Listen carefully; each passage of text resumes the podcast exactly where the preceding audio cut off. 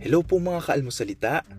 Sa ngalan po ni Father Luciano at sa lahat ng bumubuo ng aming team, maraming salamat po sa pakikinig at pagiging katuwang para gawing viral ang mabuting balita araw-araw. At para po masuportahan pa ang mga programa ng aming ministry, kumakatok po kami sa inyong mga puso para sa mga donasyong maaari po ninyong ipadala sa bank account ng Almusalita. Tingnan lamang po ang show notes ng episode na ito para sa mga detalye. At panghuli, please follow, like, and subscribe to this podcast para maging updated po kayo sa mga bagong episodes na aming ilalabas. Huwag po kayong mahihiyang mag-message sa aming Facebook, YouTube, TikTok at Instagram accounts kung kayo po ay mayroong mga katanungan. Ayun lamang po at maraming salamat and God bless mga kaalmosalita.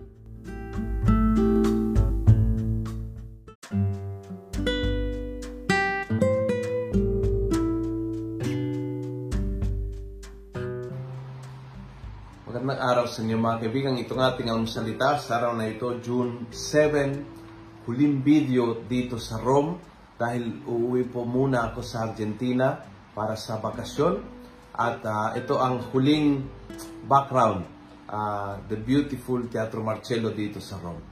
Ang ebanghelyo natin ngayon ay Mark 12, 18 to 27. Sabi ng ebanghelyo, Jesus replied, Is this not the reason you are mistaken, that you do not understand the scriptures or the power of God? Beautiful. Dalawang bagay na posible na tayo nakakamali ng malaki sa buhay, sa mga pasya, sa mga iniisip, sa mga ginagawa, kung nawala itong dalawang bagay na ito. You don't know the scripture, hindi ka familiar sa salita ng Diyos, hindi mo binabasa, pinagnilayan, pinagdarasal ang kanyang salita, at pangalawa, hindi ka nagtitiwala sa kapangyarihan ng Diyos. Lagi mas nagtitiwala ka sa mga tilang imposible, hindi maaari, mahirap mangyari, at laging puno ng duda at pangamba ang puso mo dahil mas nagtitiwala ka sa kahinaan mo kaysa kapangyarihan ng Diyos. Because of these two things, kulang sa kaalaman sa Biblia at kulang ng tiwala sa kapangyarihan ng Diyos, makakamali ka. Yun ang sagot ni Jesus sa mga pariseo napakagandang uh, kuning yung mensahe at gawin salamin at tingin ang aking buhay. Do I read the scripture? Familiar ba ako sa salita ng Diyos? May oras ako para basahin, pagnilayan at gamitin sa pagdarasal ang kanyang salita. And do I trust more my weakness than His power? Do I trust na kaya ng Diyos kahit feel ko na hindi ko kaya?